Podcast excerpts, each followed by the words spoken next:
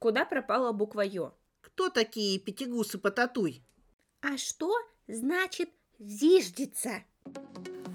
В эфире Варя Хаментовская, и вы слушаете подкаст «Лепота или кринж» – коротко и понятно о русском.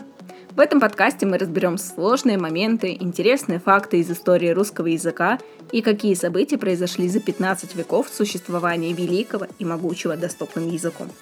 Также вспомним устаревшие слова, которые, возможно, вы и не знали, и поговорим о том, как они употреблялись. Лепота или кринж? Подписывайтесь на наши соцсети и добавляйте подкаст в свою медиатеку, чтобы не пропустить свежие выпуски.